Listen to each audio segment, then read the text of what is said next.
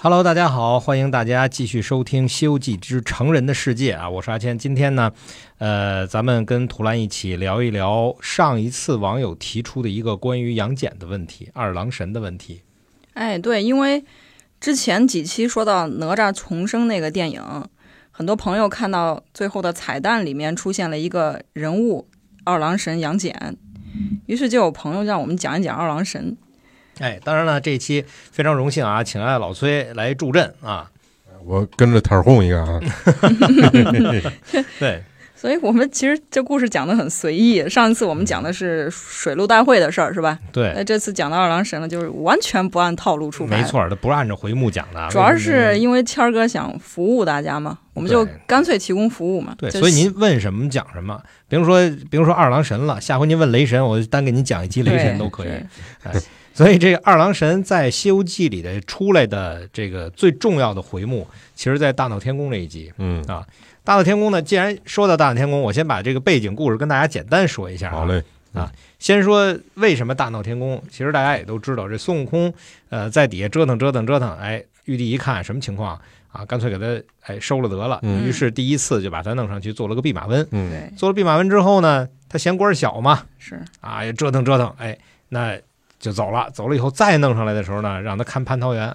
其实先封了一个齐天大圣，然后再让他看蟠桃园。你说让猴子看蟠桃园啊，对啊，这 我都不知道玉帝是怎么想的。 故意的。这个里边其实有几个点，我觉得可以跟大家就是稍微是聊一下。嗯，呃，老孙，你有没有印象啊？就哎说什么第一次这个收孙悟空的时候，嗯，是让谁去先打前站打的孙悟空？你还记得吗？是打架吗？还是对啊聊天就是先要去收送我们这个妖猴嘛，是吧？是要把他给收上派来。天兵天将下我去啊记得叫什么巨灵大仙是吗？，对，巨灵神， 看看，嘿，不错，脑子不错啊。是还派我猪八戒吧？我记得没有没有，先派的是其实是派托塔李天王，哦，然后带着巨灵神哪吒，对对啊对一块儿对对下去。哎，然后这里边就很有意思在哪儿呢？巨灵神不用说了，嗯几下就就让他给干掉了啊，啊！打的这个巨灵神使的是斧子，对斧子都打折了。然后又派哪吒上去，哪吒呢，咔三头六臂啊，是，然后拿着一大堆的啊、呃这个家伙跟他打，打着打着，啪又化成了什么一千多个啊，然后这个孙悟空一拔毛，咔一嚼也一千多个孙悟空跟他就打，嗯不管怎么说吧，最后孙悟空使了个诈，嗯，把哪吒胳膊打了一下，打伤了，他回去了。哎，但是你有没有发现，嗯整个战争中啊，这是打了一大趟，嗯，托塔李天王没出手。是他比较鸡贼啊，，哎对呀、你看托塔李天王，首先来讲，托塔李天王应该是应该是呃主最帅厉害的吧，他嗯应该是对主帅嘛。是他为什么说他最厉害？其实上一次咱们讲哪吒和托塔李天王故事的时候，咱们说过，其实哪吒只要李天王不拿着塔，就照死了砍他，对吗？对他跟李天王是有仇的，也就是说，如果不拿着塔，他是打不过哪吒的。哦，也就是说，如果哪吒打不过孙悟空，他也打不过。但问题是，他手里那个塔，哪吒是毫无还手之力的，嗯，对吧？那个应该是呃，咱上次说那个谁，燃灯燃灯道人给他拿的这个塔，嗯嗯，嗯所以这样说起来，你看燃灯道人是一个什么样的存在啊？呃，在佛教里，它叫燃灯古佛。嗯嗯，燃灯古佛呢，跟释迦牟尼是接班人的关系，就是说释迦牟尼是燃灯古佛的接班人，哦，所以他是道行非常高的。明白了，而且孙悟空在大闹天宫去偷金丹的时候啊，嗯，嗯呃，为什么他能偷了那个那葫芦里的金丹？好五好几个葫芦的金丹都让他吃了，为啥？跟吃豆子似的。因为他去的时候，嗯，太上老君没在，嗯，太上老君在哪儿呢？跟楼上面讲经说法呢，跟谁一起？上班就是就是跟古佛一起、嗯哦上班了那会会儿 哎，对，嗯所以燃灯古佛实际上你看，太上老君就是李耳，嗯，就是老子，嗯对吧？在传说里啊，神话里，嗯，那就是老子是道教的，就是创始人嗯，。啊，最厉害的那个帮主，哎， 对，对帮 主，你说起来，他跟燃灯古佛要是嗯打个平手呢，燃灯古佛相当于是是上世佛嘛，嗯就，这一世佛的前任，嗯，所以两个都是很厉害的人。是的，燃燃灯古佛拿了一个塔给了托塔李天王，这个塔既然能扣哪吒，你好歹试一下，你扣一下孙悟空，他没扣，直接就回去告诉说对不起，打不过。哎，我怎么记着那他都扣，但不是在这儿扣的，他扣孙悟空，但是被扣过孙悟一次吧空给弄破出去是了，吧？我记但得是这过次一就没回，扣，这次就没没。扣。这次没扣，就就其实，在我看来就没想打。哦，你想，他手里头那个天罡剑是收红孩儿的天罡剑，嗯，那后回咱们都知道，对吧？对红孩儿多厉害啊！但是哎，也没拿出来。宝贝比较多哈哎所以他，哎，他宝贝比较多，嗯他那个塔说七宝，其实那个塔里边有很多宝贝可以用的，嗯，但一样都没拿出来，哦啊，所以就没真，我认为就没真心打，啊，就没有真心去想收这个孙悟空。然后回去，而且呢，这里边有个细节啊，哎，就是巨灵神打完孙悟空没打过，然后回来说对不起，说 那个对不起啊，大帅，我没打过他，他太厉害了。嗯，那托塔李唐怎么说的？告诉你，这简直就是坏我的士气，拉出去砍喽！哦，你派一人出去， 皮这么薄的，你家伙啊没打过对方，你说拉出去砍了，这这我觉得这就太暴虐了吧？起码你这个嗯想法就很暴虐，要我都想不到，是吧？是你自己人嘛，好歹是。嗯然后哪吒说：“哎，别别别，我去吧。啊”，这才饶了他。哪吒去了没打过，回来他就没说这话。嗯 那他亲儿子啊，一是亲儿子，二来你也砍不过他是吗？嗯对，这是第一次。那么后来把这个这个孙悟空呢招上去之后，嗯，啊，这孙悟空大闹蟠桃会啊，蟠桃会这个闹法也是也是很有意思啊。首先是先让猴子看桃子，这件事儿本身就很有意思。猴子把这个呃大桃园里边桃子都吃的差不多了，嗯它一共有三个园啊园区，咱们说一进去这第一个园区里边桃子小桃儿，小桃儿呢三千年一熟，嗯，啊，吃了强身健体，强身健体啊，能成仙。说中间这个中中个儿的这桃子呢，六千年一熟，这六千年的这个桃子吃完嗯直接就成仙了。哦，哎，后边九千年一一熟，这个大桃子，这吃完了就就就跟直死没关系了，直接啊 KPI 就完成了是吧哎？对， 而且就长生不老。哦，出了所以六道轮回了，哎啊，所以呢，这个孙悟空天天看着蟠桃园呢，就一看这大桃子，熟一个吃一个，熟一个吃一个，嗯哎，吃的差不多了。嗯，后边就是七个仙女儿，这七个仙女儿可不是七仙女啊，是穿了不同颜色衣服的七个色女，不是小姐姐什，么穿了七个不同颜色衣服的小姐姐，啊她不是七仙女儿啊。您这咱色说女是怎么来的？ 请解释一下，请给听众朋友们解 释一下。然后呢，这七个小姐姐呢，嗯 穿的很漂亮，嗯然后到这儿来摘桃子呢，这个就是因为孙悟空问说蟠桃会请我没有啊？哎小姐姐说、我不知道啊，不知道反正之前蟠桃会都没您，但是这一届不知道啊。然后孙悟空行，我去问问，啪给人定那儿就走了。就这一下，嗯后世多少人笑话他。嗯七仙女儿都定住了你想去你走吃桃子？啊！说是他色还诱是的不够，看来是嗯嗯 就是这个这刚才说小姐姐色儿估计还是不够鲜艳啊对。对对孙悟空喜欢毛多的啊， 然后孙悟空走了之后呢，也后边的故事其实大家大概都知道、嗯啊，碰上赤脚大仙怎么怎么把人赤脚大仙给哄跑了，哎自己对变成赤脚大仙。对其实他这个变化，待会儿我们可能来说到啊，这嗯孙悟空的变化，他不是说的这个七十二种变化啊，嗯不是七十二个。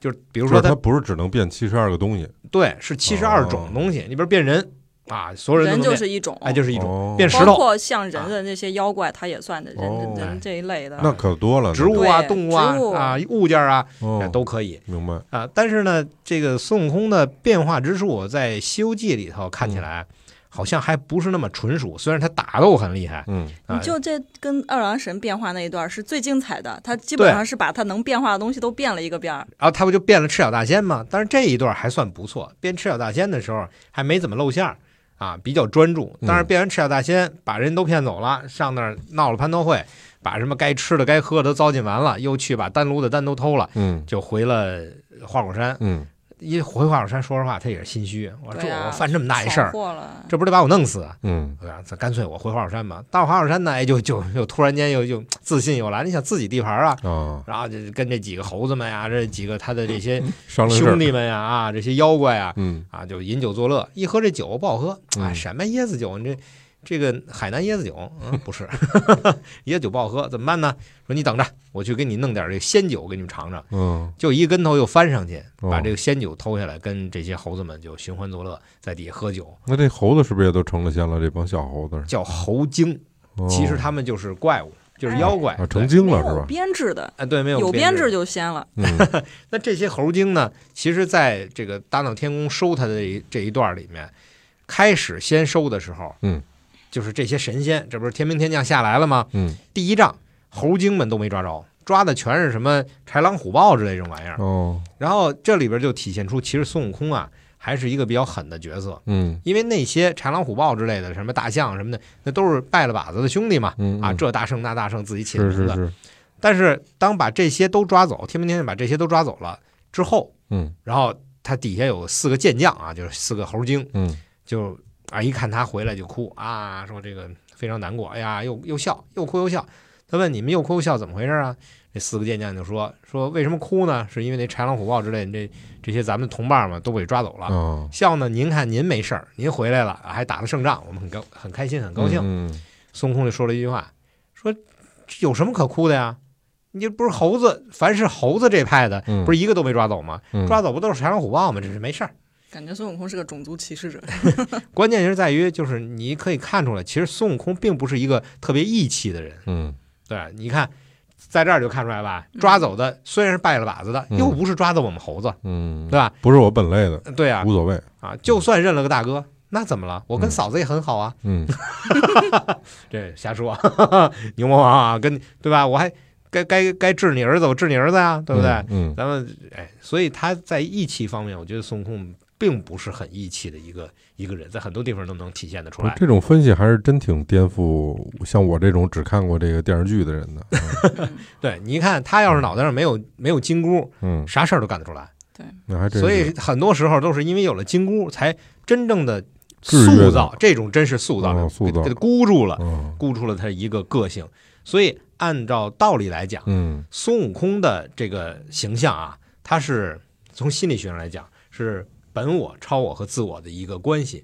就是六耳猕猴，我记得上一次咱们讲过六耳猕猴跟孙悟空的关系。嗯六耳猕猴就是孙悟空的本我，所以如果没有那个箍，就是他的本我体现，就是邪恶、嗯自私，对吧？不义气，是是是什么都有啊！不爽就就拿棒子就打你，这都是他干的事儿，对吧？不管你是不是师傅，照打不误。嗯嗯那套上这个金箍之后，那其实就是他的这个超我在约束他的本我，嗯超我呢就是道德我，对吧？那道德当然就从佛教这边来的了，把它约束到一定程度，就是他的本我和他的超我互相作用，作用形成了一个综合体。这个综合体就是他的自我，就是孙悟空带着箍的那个孙悟空是他的自我。哦哦，当然后来他成了佛之后，你说有没有功无所谓了，反正已经成了佛了。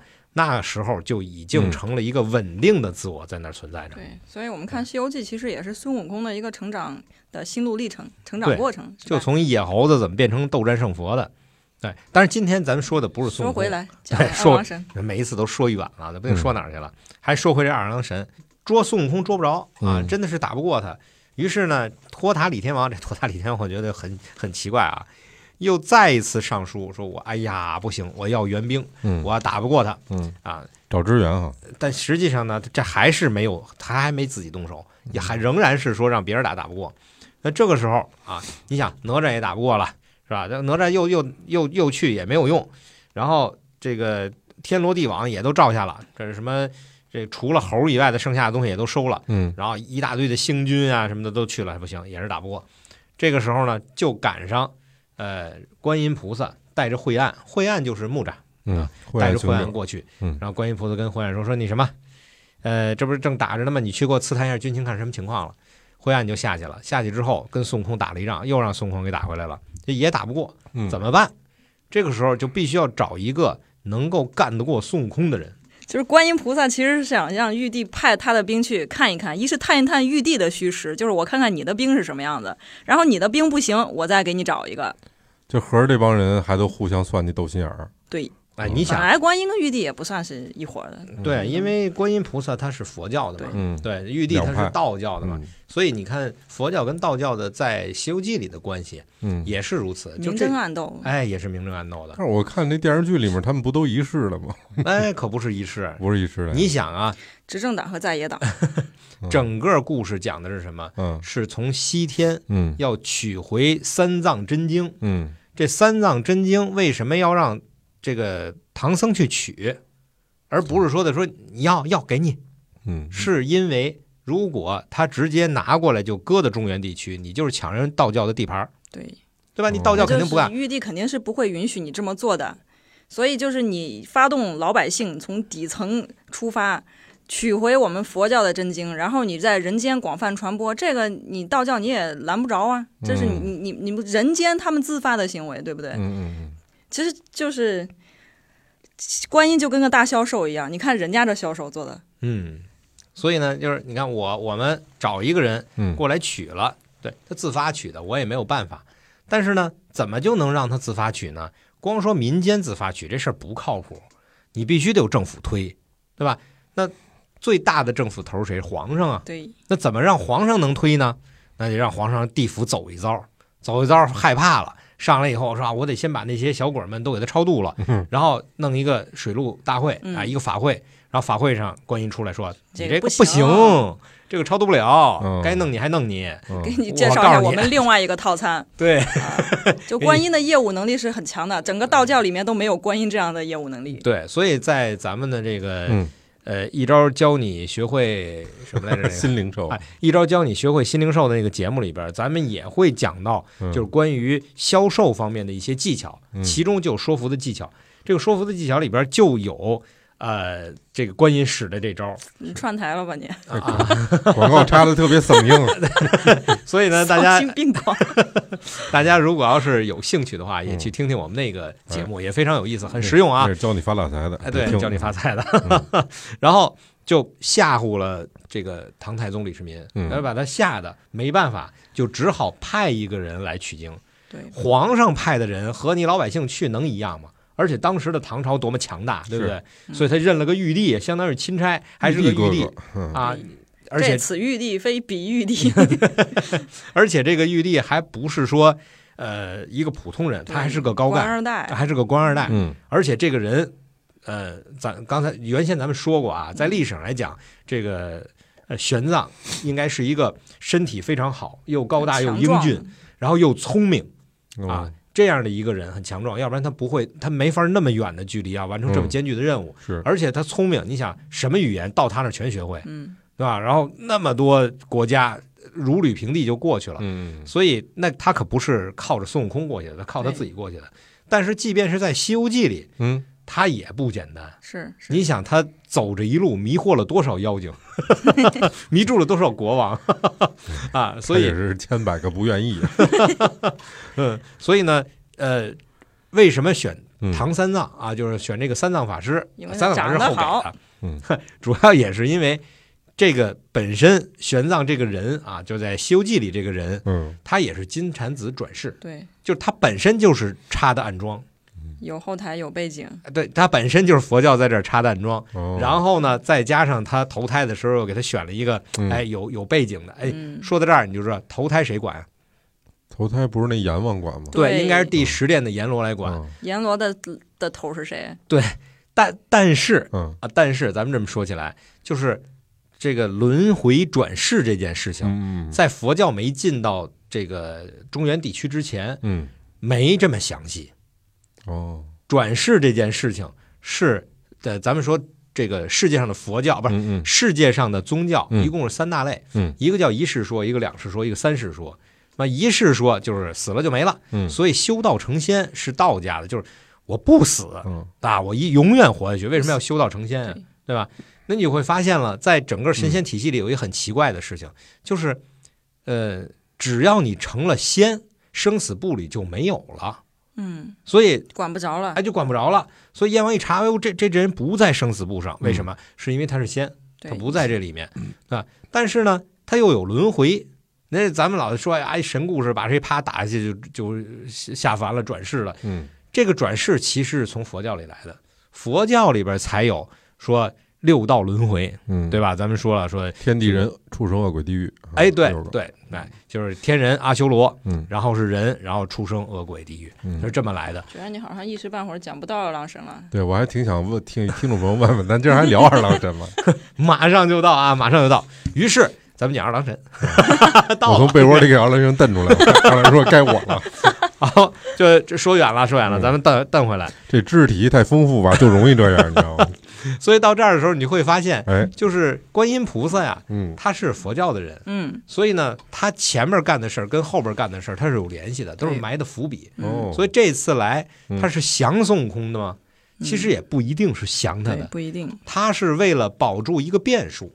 变数啊，对，也就是说，如果这个后边嗯，要有一个人去西天取经，哎，那么取经的这个人能不能取到真经，那这是个变数。也是如果不是金蝉子，可能就取不到，中间就会被这个道教弄的各种各样的难就给弄死了。嗯，对嗯你比如说当初那个沙僧从泥从泥里钻出来，从这个流沙河流沙里河里钻出来，嗯这脖子上那九个头都是全金都是蝉取子经转人啊，世，嗯，都都是给取经开人了啊。。对哦这取经人说白了，就刚才图兰说的，金蝉子转世好几次全弄死了，嗯那怎么能不死呢？那就有一个变数，这个变数在哪儿？其实就是孙悟空嗯。嗯，得派保镖。所以他来，呃，你你可以认为他是帮忙降妖的，嗯嗯，你也可以认为他是，帮忙招安的，哎，对，怎么讲？帮忙招安的怎么讲？就就是要他得留住保证孙悟空能为我所用，但是你又不能让玉皇大帝给拿走了。啊你你，如果你孙悟空真给你个官职，那你不就是玉皇的人、玉皇大帝的人物吗？你是道教的人物了。嗯哎但是只我得卖你一个人情，你你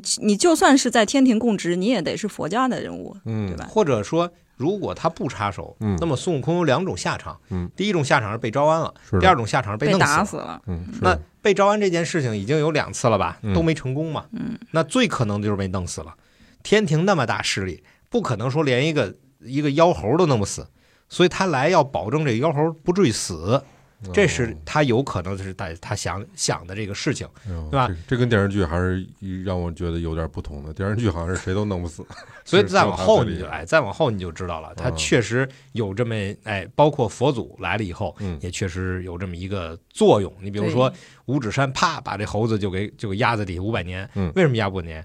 如果他就是不本来可以判死刑的，我对不判死刑，给你判个有期徒刑。对本来就直接砍了，嗯压五百年，你看我我我给他压了啊，你别再弄死他了，就把他搁在那儿留着，等哎我着记金得蝉好子。像咱们这个电视剧里面有一细节，好像也砍了，是不是在这儿砍？砍是那不当时是诛仙台上砍不死他是砍吧不？死，叮了咣啷一通砍那个。嗯，那是普通神仙砍不死。要砍那么大个势力，整个道教弄不死他，那不太可能是吧？嗯你好歹就是一个没有背景的石猴子嘛，嗯，对吧？你想石矶娘娘说炼化就炼化了是吧？好吧，咱又说远了，啊二郎咱啊神，扯二回来郎神，二郎神。于是呢，我操，半个小时以后了，终于到 我了。没啥。二郎神在 后台等急了。于于是呢，这个这个观音菩萨啊，这不来了吗？一看也也也过去也试过了啊，这个木吒也打不过他，还还没抓二郎神呢。哎说这个陛下宽心啊嗯，贫僧举一神哦，啊， 哦，可擒这猴。哎哦，是谁呢？哎，玉帝就说了，你呀，你所举何神呢？ 真是猜不到啊！这菩萨说。就是你外甥， 哎，你外甥可以哦，啊，你外甥谁呢？你外甥就是二郎神杨戬。但是他嗯在《西游记》里，他的名字叫什么呢？叫显圣二郎真君。就没提他的这个杨戬这个名字，整个《对西对游对记》对没有对提到。对对对嗯，他住哪儿呢？就是在这现居灌州灌江口啊，享受下方烟火。但这儿有一个扣子，嗯这扣子呃很有意思啊，说他很厉害，当然他是很厉害。昔日曾经力诛六怪啊，又有梅山兄弟和帐前的一千两百草头神啊，神通广大。嗯嗯但是他是听调不听宣，什么叫听调不听宣啊？哎，听调不听宣的意思就是说，呃，你你让我来干活儿啊，叫我来干活儿没有嗯问题。但是你要说的，哎，召见我，你说我是皇上啊，你是臣子，你召见我，我不听你的。嗯嗯这里边就有一个，就是他跟他舅舅，也就是玉皇大帝和这个二郎神之间有一段这个，呃，叫叫叫什么？野史吗这不是这是 不是，你？CP 不喜欢他这个舅舅。。啊对，他这后边是有一段故事的。然后就孙悟空说的，就嗯二郎神的这个身世，后来孙悟空给他点出来的是吧？对对，其其实实呢反正也从挺这有儿个性的啊。没关系啊，在这儿咱们也可以，咱可以提前先说出来，这都没有没有关系啊。嗯他这个舅舅跟他嗯是有仇的，就类似于嗯哪吒跟这个他爹的这个、哦这个仇，哇，那就恨不得见着面儿说句实在话，你也就是玉皇大帝、嗯啊对，我就是现在我就不跟你，要不然我就见着你我得砍你。这么大为仇，哎，这么大仇，为什么这么大仇呢？为啥呀？来，让哎图兰给说说。这个不是我说的，这个是孙悟空说的。就二郎神下界不是打孙悟空吗？嗯然后孙悟空看二郎神说：“啊，我记得你啊，你就当年那个玉帝他妹思凡下玉帝他妹玉帝的妹妹思凡下界，配合杨军，就姓杨的一个男的生了一个男孩子，就你。然后呢，你妈就被压到山底下了，然后你就拿着斧头去把山劈开了，这是你吧？”就这这个情节，你们听着耳熟不耳熟？你们看过《宝莲灯》吧？嗯嗯，是不是？你看，先是玉帝的妹妹思凡下界生了二郎神，触犯天条被压在山下，然后二郎神二郎神跟舅舅就是玉帝作对，劈山救母。然后《宝莲灯》里面，二郎神的妹妹思凡下界生了沉香，触犯天条被压在山下。嗯然后沉香呢跟嗯舅舅二郎神作对，劈山救母。你看他们家是不是就是有这个基基因，哎，哎，有这个就是女的都有私凡下界的基因，嗨，然后然后生个儿子，然后男的都有劈山救母的这个祖传的手艺。 然后二郎神，你看你活着活着就变成了你最讨厌的人，变成了你的玉皇大帝舅舅。就是要变成他舅， 他大舅、他二舅都是他舅。嗯，反正沉香的《宝莲灯》这个故事，基本上大家都听过嘛，是电影啊、动画片啊什么都演过。其实三圣母下界、沉香，整个这故事宋元时期都有的。但是其实《西游记》之前咱们说过，它也是宋元时期就有这个雏形，但是是明代成的书，你很难说是谁抄袭了谁，嗯只能说就是民间故事传来传去，同一个段子，借鉴，嗯哎，谁红就把这段子安到谁身上，二郎神红就放到二郎神身上。嗯，嗯，明白了啊，原来是这么一事儿啊，所以就是他不喜欢他这个玉帝舅舅，听调不听宣嘛。嗯明白了，沉嗯香也不喜欢他，对，沉香也不喜欢二郎神。嗯对然后沉香回头生个嗯生个这闺女是吧，呃生个儿子，沉香的妹妹又下去下凡了。我就说嘛，哦他们这家这有这这个，对他们家有这基因明白了传统这个，嗯传统。所以这个二郎神呢，在呃《西游记》里嗯，和二郎神在《封神榜》里和在三言两拍里，其实都有不一样的故事。嗯，哎《封神榜》里就是直接给二郎神了一个凡间的名字叫杨戬。杨戬，但是杨戬这个杨二郎这个名字是怎么来的？他其实是从三言二拍来的。一会他儿跟我杨可家以将没有什么关系吧？ 没有，他这个这历史杨上二郎是吗？ 不是，对，我是这么想，因为只要你们一说吧，我觉得他可能跟任何事儿都有关系。啊就是我们都串一块儿了。 这民间故事就是这么串来串去串一块儿的嗯。但其实一开始这个二郎神他还不是叫杨二郎，嗯，民间有李二郎，有赵二郎，包括后来有有了这个杨戬、杨二郎。这个嗯一会儿我们可以一会儿说，咱们先把他跟孙悟空这段讲完吧。行，咱就说说让这个二郎神去呃这个捉拿孙悟空是吧？那二郎神呢跟孙悟空刚一开始打，打起来，嗯，然后孙悟空就揭穿了他的身世啊，揭穿身世就说，哎，刚才那段都说了是吧？嗯你不是上那来谁谁嘛，上来先盘道，哎让人家把底儿给私生掉子了。嘛，对不对？嗯啊对，就是说你妈不行，你回头我跟你说你妹也不行，是这意思。找你妹啊，你妹不行。先侮辱人家，啊对，哎嗯，说那个什么吧，你也你也别跟我来这套了啊！嗯说你这个去把四大天王叫来啊，我跟他我跟四大天王打，不跟你打。嗯刘德华呀，张学友啊， 郭富城啊，郭富城啊，哎不行，刘德华老了，所以这 个，所以二郎神一听这话，你想二郎神肯定就很很生气嘛是，啊！你说我就完了，你还还把说我我妈啊还把我妈给这这还叫出来，还说一顿啊，他就特别的生气。所以呢，他就直接跟着孙悟空干起来了，干起来打了三百余回合就没分胜负。嗯，这个二郎神就使了一个大神通，嗯啊，一精神抖擞，啪一使劲，把自个儿憋出一个大身量来， 摇身一变，身高万丈啊，两只手举着这个三尖两刃的神锋。你看，咱们不管是在这个动画片里还是在电影里边，都看到他使的那个，嗯就是三尖两刃的一个大枪，拿着这个东西。而且他变化之后，那咱们在电影里看，就还是那个样子，就是但变大了。啊，就是变大了。但是实际上，在《西游记》里可不是这么说的。嗯他变大以后，青面獠牙是变了一个非常可怕的一个形象，然嗯后就跟这个孙悟空咔就就砍。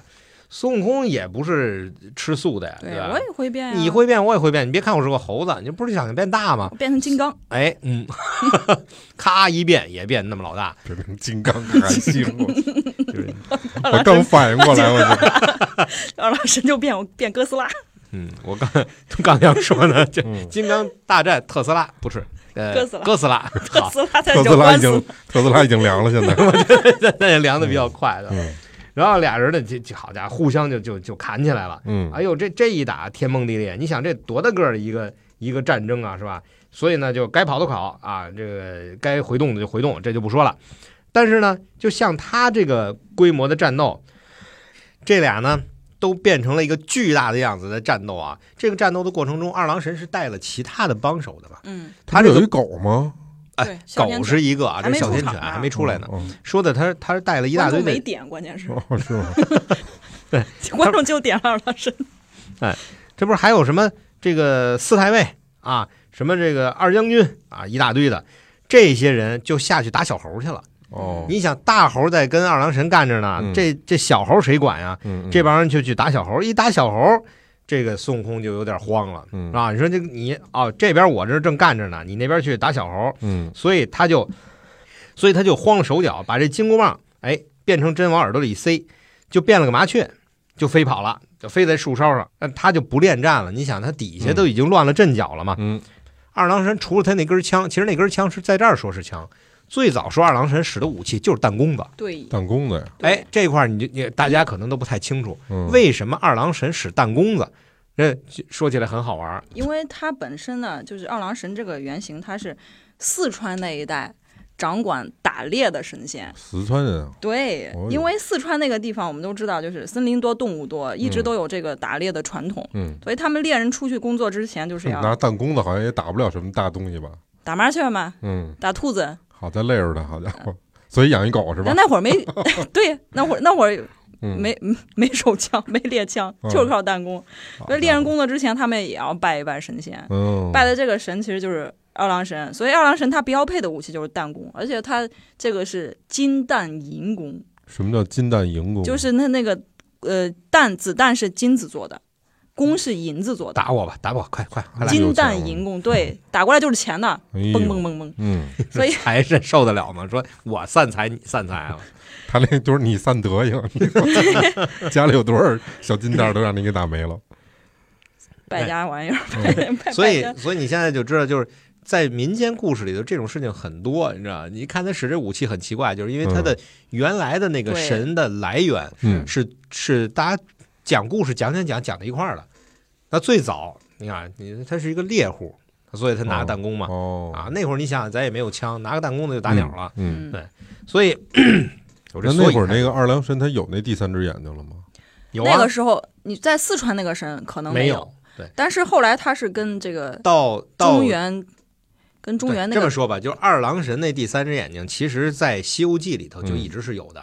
嗯，对，对是的，是的。所以 以咱们如果要是讲《西游记》嗯跟孙悟空打的时候，就是已经有第三只眼 了。就二郎神在《西游记》里出现，他就是天生带着这个眼，因为他是一个神仙生的，嗯就就本来就有，他不是像孙悟空那样，我去虎金丹在那个炼丹炉里炼了嗯之后出现火眼他金睛。等于说他是属于天生丽质难自弃那种，是 吧对，火眼金睛啊。嗯嗯，所以他一看，哎，你不是变了一麻雀吗？哎，你不是变了一麻雀吗？直接把这些呃家伙事儿一收，摇身一变就变了一小鹰儿。这个小鹰儿在原著里头叫松鹰，其实就是一种比大鹰小一点儿的一种嗯猛禽。哦，然后你想捉个麻雀，用不着变大老鹰啊，对吧？是的，嗯就，是冲着它就就飞过去，就要捉它。这这个孙大可圣，这段可精彩了，我觉得对在电视这剧段里边哎，这对，这段特效是最烧钱的。嗯，嗯嗯， 你是要打算拍出来是吗？此处插蔡依林的《看我七 十二变》哎， 这个时候大圣一看，好，你变一个小鹰，嗯，那我得变一个儿大一点儿的，所以他就变了一只叫大刺佬。大刺佬其实是一种水鸟，嗯，然后噌一下就往天空中飞上去了。嗯嗯这二郎神一看你变鸟，它是一个系统的呀，嗯你变鸟我也变鸟呗。嗯于是二郎神就变了一个大海鹤，嗯，那接着就是飞上云霄就捉它。嗯他们这都是精准打击啊。哎，对，都是一个对一个。大圣一看呢，就这块儿，我就觉得大圣这脑子是有问题的。人家变了一海鹤，嗯，他变了一鱼，哦，那不是您不往上变，您得往下变， 是吧？他就变了一个鱼，就啪一下就就跳到山涧里面啊，嗯就变成一个鱼。这二郎神到山涧边儿一看，哎，哪儿去了？心中就想，这个孙子 啊，但是叫这个孙子也对啊，这嗯猢狲嘛，哈、 嗯，那这这个肯定是下水了，就变作鱼虾之类的是吧？哎，你看我怎么变啊？就变了一个鱼鹰，哦，专门吃对，哎，专门就逮鱼的。等了片刻呢，就看见一鱼啊，顺着这个水呼呼呼呼游过来了。这鱼呢，也是一看，我靠，上面有个飞禽，嗯一看这个就不是什么嗯，正经善飞机鸟，就不是正经的鱼鹰，正经鱼鹰哦哪在这儿就盯着，就盯着逮我呢？那肯定二郎神变的，所以啪一扭头，打一水花就跑了。这大圣，呃，从水里啪窜出来，变了一条蛇，滋溜滋溜滋溜就往岸上跑，是吧？然后到了这个岸边儿就钻着草里头去了。这这二郎神也捉不着他了。然后他一见这个水水蛇钻进去了，这大圣是脑子有点慢，你想啊，先变一鱼，然后又变一蛇，其实其实都没有他本来那猴跑得快呃。对，关键是你而且变你一个看能吃鱼鹰的呀，对对吧？二二郎神每次都变得成他的天敌，嗯他就不会去变成他的天敌嘛。是啊，都对被动了哈。，对，他变了一蛇，我就觉得你变一蛇跟你是鱼有区别吗没？什么区别，反正所以那对二郎神一看，嘿，孙子，你变这东西我也挺爱吃的，来吧，又变了一灰鹤。嗯哦，灰都是鹤那大长喙很长的是吧？的是的直接就叼蛇嘛，所以就 直接咔就奔这水蛇就来了。这个时候精彩的有地方来了，哦，这孙悟空啊，本来就是一个没溜儿的猴子，嗯嗯，而且在原曲的《西游记》里，他是一个很淫荡的猴子。嗯哦，这个时候，他变了一个淫荡的鸟，这样吗？对他变了一个叫花宝。啊，嗯，这个“宝”字儿怎么写？大家都知道是吧？是老鸨老鸨那那个鸨哎，嗯老鸨的鸨，这个这个花宝这种东西 是在鸟类里是至淫至贱之物。哇，哎，怎么叫至淫至贱呢？就是就是他看见谁都想嗯那啥，嗯就是泰迪，他就是鸟类里的泰迪嗯，啊，是呃干天干地干空气那种，是吧？所以这二郎神一看你变个花宝，我就不能变鸟了。我变什么鸟你都追我嗯到，头了，我这 所以呢，二郎神就不屑再变这种这种淫荡的玩意儿啊，嗯我就不屑再变什么去逮你了。哦，所以就直接现了原身，过去拿弹弓子照着他，叭就是一个金蛋子嗯就打过弹去了。弓出来了，对，这弹弓就出来了。嗯然后孙大圣呢，一看好，已经都都拿出金蛋子了，而且啪就打了他一下嗯，啊，打一趔趄。孙悟空赶紧噌一飞，找一地方嘣儿变了一庙，大家还记得这个记变得庙的吧？嗯对，尤其是在动画片里，是的，是的，哎，变一庙，哎，这大门牙在前面是那门是吧？嗯还俩有眼睛尾是巴窗户，嗯啊，尾巴没地儿放了，结果后边变了一旗杆儿，是，这是露馅儿的地方。人说你这东西应该旗杆立前面，怎么立后边了？嗯是吧？就这么发现的它。变成土地庙之后，这个尾巴没地儿放，变旗杆这件事情，就说明了一个问题，什么问题 啊？就是孙悟空的变化不是万能的。嗯对他他的那个变化，不是你想象的那么高级。你看他如果说他可以把尾巴收起来，但是他不行，他收不起来。他不是说因为他不聪明，而是因为他做不到。嗯你还记得有那个原著里有在狮头岭的那一段，孙悟空变化变成一个小妖精，嗯，打到那个妖精的老巢里，嗯当时就被人看出来了。为什么被人看出来了？就他那个嘴一笑，就被人看出来说：“哎，这是雷公嘴。”就是嗯《西游记》原著里很多处讲到孙悟空那个脸像雷公脸，我嗯不知道雷公长什么样，但估计是个猴脸的样子。嗯他露出马脚之后，就被妖精摁到地上，扒了衣服一看，扒了 一扒了衣服一看，这嗯就是一个弼马温。为什么哦？原著解释到，原著里说的啊，说这个行者有七十二般变化，变成飞禽、花木、昆虫之类的，嗯身子都能变成一样的。嗯，但如果变成人物，嗯，就只是头脸变了。身子变不过来，嗯就是说，你哦看他的脸是个人模样，但是身上还有黄毛、两个红屁股、一条尾巴，他的尾巴很难变的。你记得在那个叫什么《金角大王》《银角大王》里面，他不是变成他们干娘吗？对然后那，个衣服撩起来，它尾巴还在那一晃一晃的，它尾巴是很难收起来的。对对嗯，所以这一块儿，包括跟二郎神打架这一块儿，嗯就把这个孙悟空变化的原理基本交代清楚了。嗯变人只能变头，身子还是猴身子，而且呢，它变成人形之后还得非常小心的维持，一不留神就会露出本相。然后他再集中注意力呢，可能还能恢复出这个人形。这个逻辑就像什么啊？就像就像我普通话说不好，比如拆迁儿谦儿哥你北京雷人普，通话说的蛮好啊，谦儿哥北京人，你普通话怎么说都很标准。嗯，我外地人，我口音就很重，所以就有听众发私信说：“哎，你这个搭档突然普通话不好，要不要换一个？”我就感我我感觉我就很对不住听众。嗯， 但是呢，其实我想想嘛，我跟孙悟空一样啊，如果我集中注意力。用心维持，我也能说好普通话。 但是我我一一说高兴，我就容易发出发，我一说高兴，我就容易有口音，容易露原形，是吧？懂？啊 你可所以背嘛说了，孙悟空也这样啊，你看这个事儿，孙悟空都这样，那我我也这样，我我觉得可以，我不比孙悟空强到哪儿去。哎所以呢，孙悟空呢在这儿挨了一弹弓子，哎，就相当于这在这场大战里头第一次受伤。受伤了，对，就是但是呢，吃亏了吧？哎，，对，吃亏吧，就是没不是伤的特别重，嗯，但是呢，这明显他就是处于劣势了，嗯，所以这个大圣就从这儿啪就就跑了，就不敢再恋战嘛，啊哎，就一闪就没了，哦没了。那二郎神其实在下来捉他之前啊，跟李靖，呃，跟哪吒说好了，说嗯你们俩，哎，李靖你不是有照妖镜吗？嗯你拿着照妖镜，你在上面照着。嗯嗯，啊，他变成什么我能看见，是吧？嗯或者他跑到哪儿去，你照着他，我就能找着他。是，所以这李靖就一直在上面拿着照妖镜照着。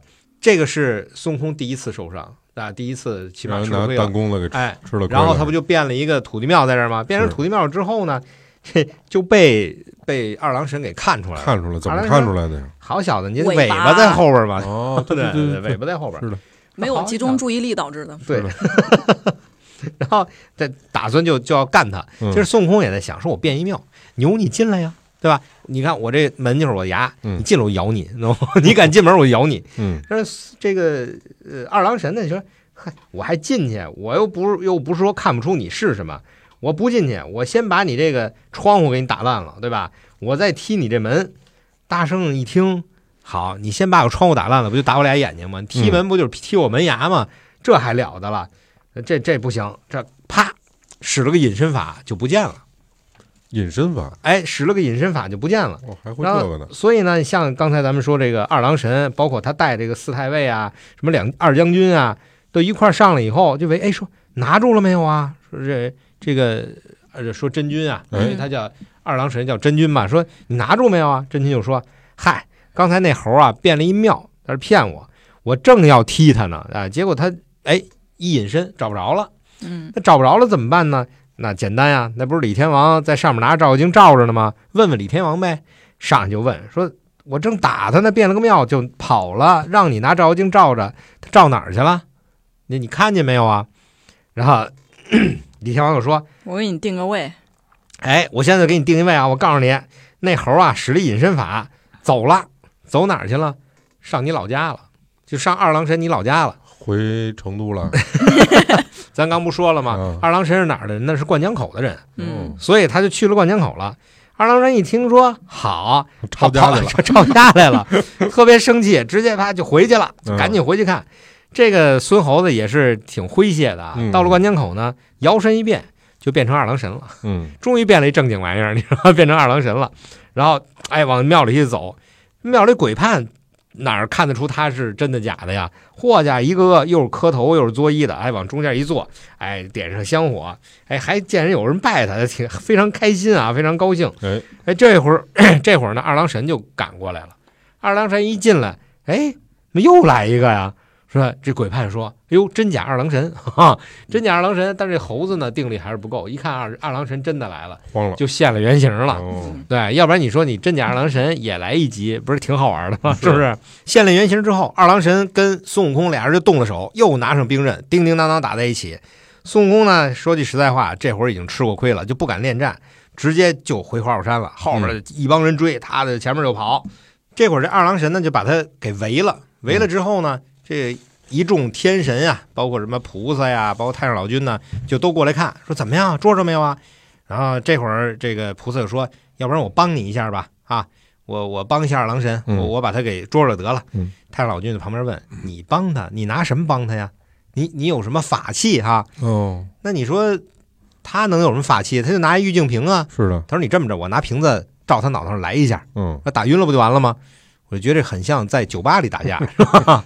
我拿个瓶子照脑袋上来一下，嗯，太上老君就就很有意思，说你拿个瓶子来一下，你那瓶子拿什么做的？你是瓷瓶子，你这样打着它了还好，嗯，打不着它掉地不碎了吗？是啊我，说他说这话就有点损，其实是暗暗地里是较着劲的。嗯，那就是你的法宝没有我的好，哎，对了，因为在整套《西游记》里边，法宝最多，而且法宝最厉害的就是太上老君，就是太上老君， 是吧？道教的始祖是，那道教主要靠宝贝嘛。 但是电视剧里演的好像他最没用了哈，哎，他他他很厉害的，嗯我跟你说，他最牛的两点啊，就是太上老君最牛的两点，并不是出去打架，嗯，是吧他会做武器，对，一是他的法宝最厉害，他好多法宝、哦在，后边都讲到，他有很多的法宝。嗯，那么第二就是他会做丹药，对嗯是的对哎，所以他炼丹和做法宝是嗯最厉害的，这是太上老哦君的厉害。然后太上老君就说：“说这么着吧， 你也别把你这个瓶子打碎了，也不太好，我帮帮你得了。”菩萨就问：“那你有什么家伙啊嗯，？”太上老君说：“哎，你还别说，我还真有。”把衣袖摞起来啊，从左胳膊上就拿出一个一个类似于镯子的一个环儿，哎，一个圈儿。这个圈儿呢，就是钢做的，就钢圈儿。钢圈儿，哎，你如果这个掉地下，它碎不了啊。这个光钢圈叫什么呢？叫金刚镯。嗯，又叫金刚套嗯，是啊不。是后面也出现过？哎，这个在后边嗯，还曾经有一大套的书讲到，呃，当然有大家有一些这个解读啊，说那一大仗嗯为的就是夺取金刚镯。对，咱这儿先先露个脸，哎，所以这儿就不给您仔细讲，要不然后边没得听了。等哪天大家觉得有意思，我们再给大家讲后边这金刚镯的事儿。对然后呢，就拿这个金刚套啊，金刚镯就直接过去，啪往下一扔，啊，直接就砸在了孙悟空的脑袋上。你想，孙悟空能受了这个吗？这太上老君的家伙都是非常厉害的。给孙悟空开了瓢了，哎，对，高就空抛物，哎，打了一个轻微脑震荡嗯，啊，就就晃晃晃晃，呱唧就晕一跟头。晕菜了，哎，对，这个时候是这个二郎神的那只狗哮天犬第一次露出呃这个露面儿，终于吃来了，，哎，过来一猴子看，怕狗是不是就从这儿来的？这个二郎神这这狗吧，就是嗯狗仗人势嘛啊。嗯，一般都是讲主人没打赢之前，我我估计它是不敢出来。一看，哎，这会儿来便宜了，赶紧跑过去，照着孙悟空腿上嘎叽就一口。嗯，这就是他跟孙悟空结仇从这儿结的，是吧？其实你看，说到这儿，就是如果说那些神仙想杀死孙悟空，嗯，有的是法宝能杀死他，对对吧？对那个什么金刚镯，多打他几次恐恐怕就死了。对，而且呢，在这一块儿对孙悟空就不是那么客气了，嗯，不光拿绳索捆绑了，还拿这个呃钩刀穿了琵琶骨。有，就许仙那会儿就是，你记得嗯白娘子的故事吧？我知道，我许知仙道，当啊时被捕的时候也是穿那个我，知道，哎因为穿了琵琶骨之后就没法变化了啊，所以穿了琵琶骨之后，你说你想变个麻雀儿、变个老鸨没戏，你什么也变不了了。嗯，这么还想着变老鸨呢。这么着就把孙悟空给拿下，给嗯捉回去了。嗯哦，所以整个这个呃二郎神跟孙悟空的战斗的故事，以这样的一个结局嗯，来结束的。 哎，所以就是，其实在这个故事里面，如果说孙悟空是个正面形象的话，二郎神其实是个反面形象。对，就我大家之后为什么把那个故事更加喜欢传宝 宝莲灯沉香的那个故事？因为那个故事里面二郎神是个反面形象，跟这个里面的形象是一致的。嗯，就 对，所以其实你要看自己的立场在哪儿，嗯也很难说到底谁是正面，谁是反面。在《西游记》里面，肯定大家更喜欢看孙悟空嘛，对对对，因为他男主角嘛，他有主角男主光环嘛。对他是的粉丝比较多，但粉是丝老师们喜欢他。对对对对对，流量多，哎，谁流量多谁就牛。嗯，但是呃，这块儿说咱就又跑题了，因为咱本来是说二郎说二郎神神 的，的，对对二郎对。神，二郎神。哎，那那个嗯，说回来，说回来，为哎，啥对，他图叫二郎兰，神图？兰给说说他他这个杨戬是怎么来的？这二郎神为什么叫二郎神？对，其实先说他为什么叫二郎神，咱们嗯刚才说他是来源于四川的打猎的神仙嘛，嗯是吧？但后来在唐朝开始，唐末的时候，就是中原地区就开始战乱了，嗯就有很多这种达官显贵啊，或者说有钱点儿老百姓，他们就能跑，都跑了，跑到哪里就跑到四川这个天府之国，易守难攻嘛。所嗯以就是在在这个整个中原地区战乱的那些年，四川还一直保持着长治久嗯安，人民在这生活安居乐业之后，就干嘛呀？就开始把中原的文化、宗教都带到四川了。嗯当时唐朝是非常兴盛，有一个教叫叫毗沙门教，其实毗沙门教不毗是沙中门天原，王。哎，对，他不是中原的神嗯，呃，对，它是从那个印印度度传过来哎的，印度但是传过来在中原当地区是比较兴盛的。对，然后在这个宗教故事里面，就毗沙门天王有一个二儿子叫毒箭，嗯，就排行老二。然后他这个名字毒箭叫的，大家后来逐渐逐渐就直接改改成叫二郎了。嗯就这个这个神仙是非常善于打仗的，嗯就相传只要有外敌入侵，他就会带领百姓把这个嗯敌人打跑。所以这个这个 神仙呢，他百姓是什么呀？哎，你给我集中注意力，我得集中注意力把普通话说 好。对，是百姓啊，百姓哎呀你们河南都管百百姓叫百你姓，哦，你刚才是那 哦，是百姓，百姓我都没反你应看过我来这，我这口音，我不行。我以为那白姓是一个人注名儿呢意，注意，注意，把尾巴收起来。哦嗯就是，嗯，然后呢，然后这个这个二，就这个时候就中原地区信仰这个毒箭，就排行老二的，就叫二郎神。二郎他其实是嗯像相当于一个战神，因为善于打仗嘛。对，哦然后中原人把带到四川之后，就把这个战神和四川的猎神这两个形象就发生了混同。嗯混同之后，就是他身上既保持着这种战神的一些特点，比如说善于打仗、嗯领兵作战，又保又保持了这个打猎的神仙的一些特点，嗯拿弹弓打人。那当公大人对，嗯。合着都太合适了，哦所以就是你看，二郎神在嗯天上，就相当于在这个天庭哎，嗯也是一个战神的角色。对但是他这个战神的角色呢，就是这个战神，其实在各个神话里面嗯都是有的。你比如说，你在这个呃希腊神话里，有战神里头有两个，希腊神话有男女战神，你知道吗？哦，我知道，哪男的叫男的什么是阿卡琉斯是这叫什么？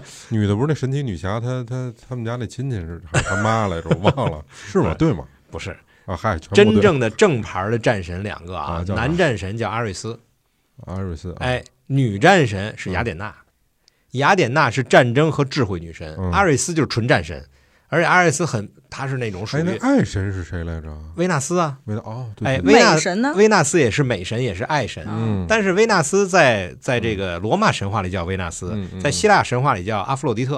哦这个，维纳斯跟战神还真有点关系。嗯嗯阿瑞斯和维纳斯是情人关系。嗯，哦其实维纳斯她是火神的老婆，哦，然后呢，我我觉得这跟故事走向我比较喜 欢。 好吧，我下回再给大家讲这个 故事。嗯后来有一天他们去想吃点野味儿，就跑到那个四川那边去 了。俩人偷情，嗯哎，偷情的时候还被她老公抓着，抓奸在床。啊，这下回再说吧。然后生出一孩子叫杨戬，其实还其实 真不混是，血，你知道 吗？难怪长得帅。二郎神他在各个故事里面都有一个特点，就是长得帅。是吧？嗯对嗯嗯就因为这个故事，还引出了另外一段风流野。哎，你把这风流野史给大家讲讲。哎呀，你怎么这么喜欢听爱情故事 呢？ 对啊对 对，爱情故事啊我先从说这个，这个二郎神，刚才他不是在民间，我们就说有好多个名字吗？嗯嗯，有叫李二郎的，李冰李二郎，还有叫赵玉赵二郎，嗯然后就是这个杨戬杨二郎，杨二郎。哎呦，杨我这普通话 嗯，就每个名字背后其实都有一个或者一整套的故事。嗯比如说赵玉赵二郎，他是相传他是隋朝的一个太守，他跟嗯江中的这个蛟龙作战，斩了龙头，保卫了老百姓。嗯然后李二郎呢，他是著名的这个都江堰修造者李冰，李冰大家都知道，嗯李冰的二儿子。嗯然后都江堰现在还供奉着这个二郎神的庙，那里嗯面放的是李二郎，但是现在呢，旁边又放了个杨二郎，这杨二郎怎么来的呢？嗯就历史上其实确实有杨戬这号人物的，嗯他是宋徽宗时期的一个大官哦儿，官居太尉，嗯太尉就相当于现在的国防部长，嗯就是武官里面的最高级别了。嗯为什么这个杨太尉就变成二郎神了呢？这就要说到《三言二拍》里面的一个故事啊，嗯，这故事叫“堪皮靴单正二郎神对，看皮靴是靴子的靴啊，啊就是一个皮鞋的靴皮靴子意思”。啊。对，嗯，必须要讲这个故事吗？你讲讲讲嗯啊哎，，你讲这个故事我可不困了 啊！这又是一个香艳的故事啊，大家注意啊，这爱情事，故事，爱情故事，对对，这后边后边这一段十十八禁，嗯，感觉接着要讲，单加钱， 我价 钱。你嗯我我我大概凭我印象讲一下，嗯嗯，嗯就是相传这个少见宋秃老那么兴奋。啊双手互搓，同时两眼放光。嗯不要搞了，嗯凭着记忆讲。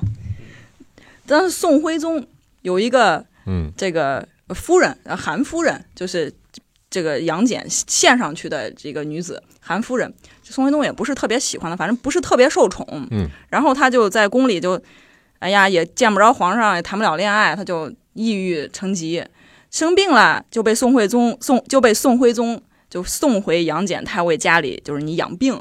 然后嗯养病期间呢，这个杨戬的夫人就带他去庙里去烧香，就求健康。嗯然后这庙里他就看到了这个供着二郎神的神像，嗯，他就看着二郎神长得帅啊，他就在那儿默默的祈祷，也没有默默的祈祷，他念出来了，小声说，啊小声说。哎呀，我要是能跟这么帅的男人谈恋爱，我这辈子也值了。反正翻译成白话就是这个意思啊。呃，然后这就这么一说，可能神仙就听见了。他回去之后，第二天晚上就有一个二郎神君，反正跟庙里长得一模一样的，嗯过来找他，就是跟他促膝长谈了一会儿。嗯那他第一天第一夜促膝长谈之后呢，这韩夫人就后悔啊，嗯，我第一天晚上我怎么没把对皇上的那套接嗯待？魅惑之术啊，哎，我我我应该拿出接待皇上那套礼仪来接待二郎神君啊！所以第二天晚上，哎，这二郎神又来开导他了，嗯然后他就各种的，他就把这个整个 ISO 流程走了一 遍，你说的是标准流程啊，你说的是东莞的那套 ISO 九千是吧？把这流程走了一遍之后呢，这个二郎神就就度化他，啊，是带带引号的吗？二郎神就是，反正你你以后也是要成仙的，我就是早日度化你。对，我跟你双休，嗯，然后俩人就春风一度又一度，反正度了好几度，啊 这么个度，就是 DO 是吧？度一度是 吧？嗯度了好几度呢，他就病就看上去就大好了，就府里的人看他就明显是春光满面，因为谈恋爱了嘛，就思凡的病这属于嗯，哎一谈恋爱吧。这病要好了，皇上一听也高兴，就是赏他一些东西，说等你病好了，我就把你接回来。然后赏这个什么玉带子啊，就是有御赐的东西。这个二郎神呢，晚上来了，他说：“听说皇上赏了你点儿东西，你要不是给我看看？”然后看看这玉带子系到腰上，哎，挺好看，那我拿走吧。你看这个韩夫人啊，她也不想想，人可是二郎神，她喜欢皇上这点东西。那既然男朋友要，那就送给她了。然后二郎神就把这个玉带子拿走了。拿走之后，后来这府里面就觉得这个韩夫人不对劲，你不对 劲，看出来了，啊，这个杨戬太尉就派人去去看去检查是怎么回事儿。一检查回来，这个就给他打报告啊，说我们这个调查报告出来了，嗯呃就是有一副尊神，他们也说是尊神，因为打扮就是二郎神的模样，嗯有一副尊神在韩夫人的房中跟他饮酒作乐。夫人也称他为尊神，但嗯是这个杨戬他是个大官，他是太尉，他见多识广，他不像而他还是个武官，对，他还嗯说五官，他就说这个神仙是不可能做这种事情的，除非是猪八戒。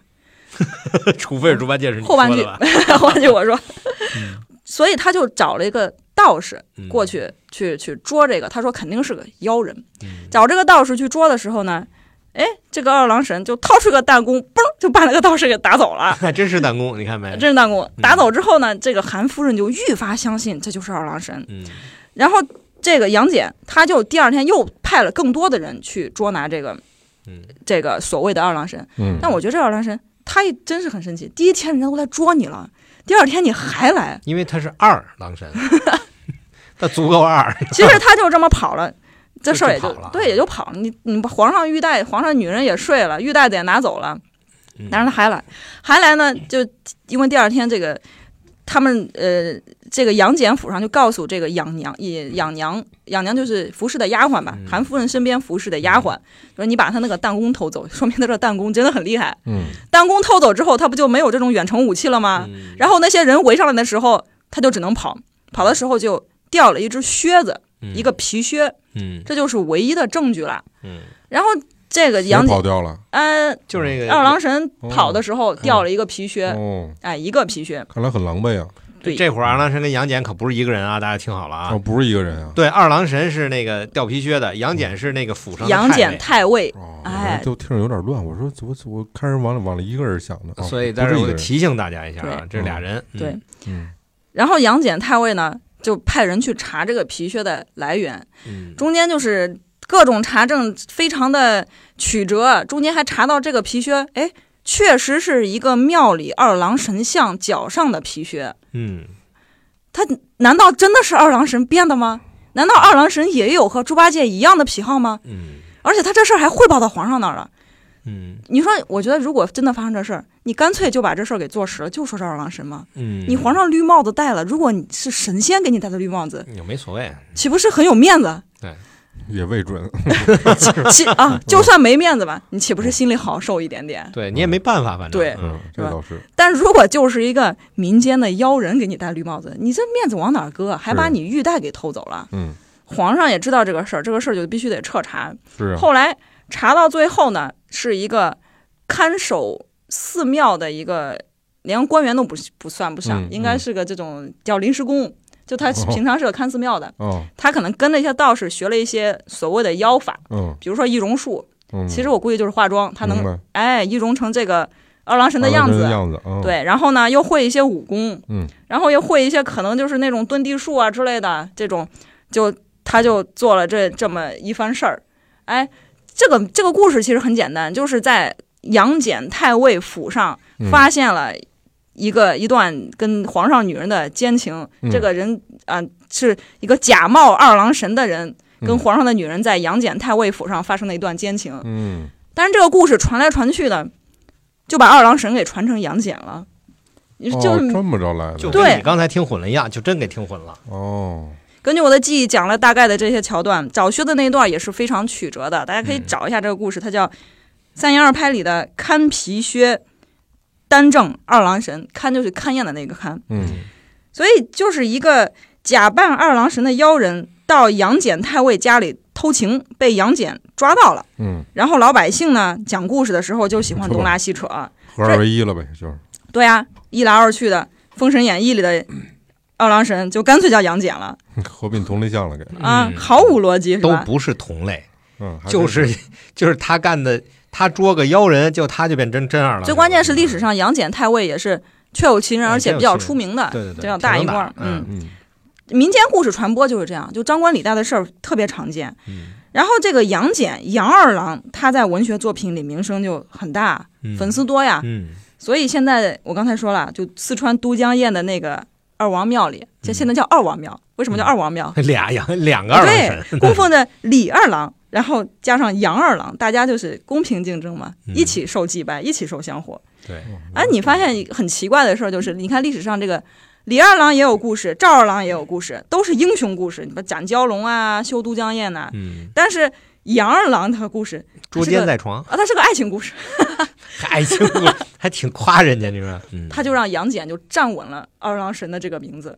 嗯，所以大家还是比较喜欢写这个，就是说明群众对文学的审美跟嗯，跟你们是一样的，嗯什么叫跟我们是 一样，但是都喜欢听这种唯美爱情故对事。但但是你有没有发现啊？不管咱们说这个嗯，呃哪吒，还是说这个太乙真人，还是说杨嗯戬，到最后全是四川人。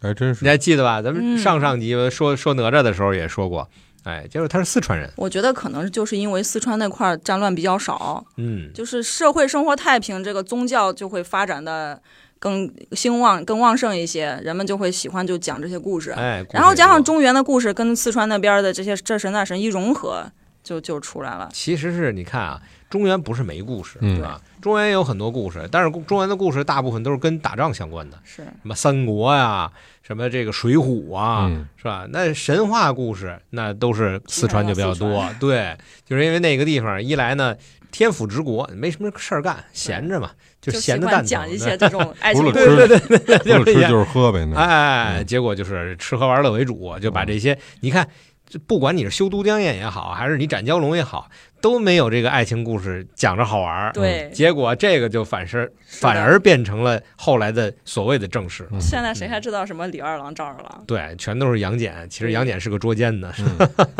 我 终于理清了杨戬跟二郎神的关系了。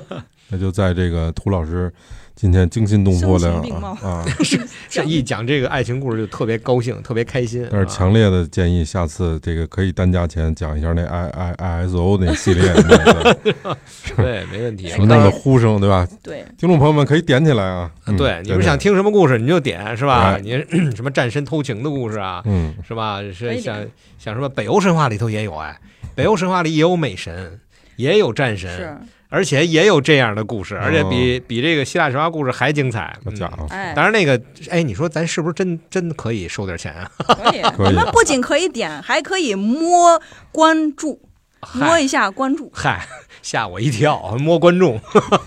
那如果要大家喜欢我们的故事的话，记得啊，咱们是三连啊收藏关注、评论点赞对啊。喜欢想听什嗯么，想听哪个人，想听哪段故事，对嗯呃留言，然后我们去给你找找，好吧？尽量找那些爱情故事给你们讲。或者你要觉得我们讲的不对，你讲的对，你理解的对，你也可以跟我们说说。对对对对，对啊，好。你你反正说的你你说我们说的不对，那就是你对。哎，反正反正我我也觉得不会咱们听这个名儿要改了，就是《西游记之成人的世界》改成《成人的世界》。行呗，那差不多了，今儿这期也就这么着了。嗯对那感谢感谢各位听众朋友们啊，那我们哎就下期再见了。嗯，再拜见，拜。拜拜拜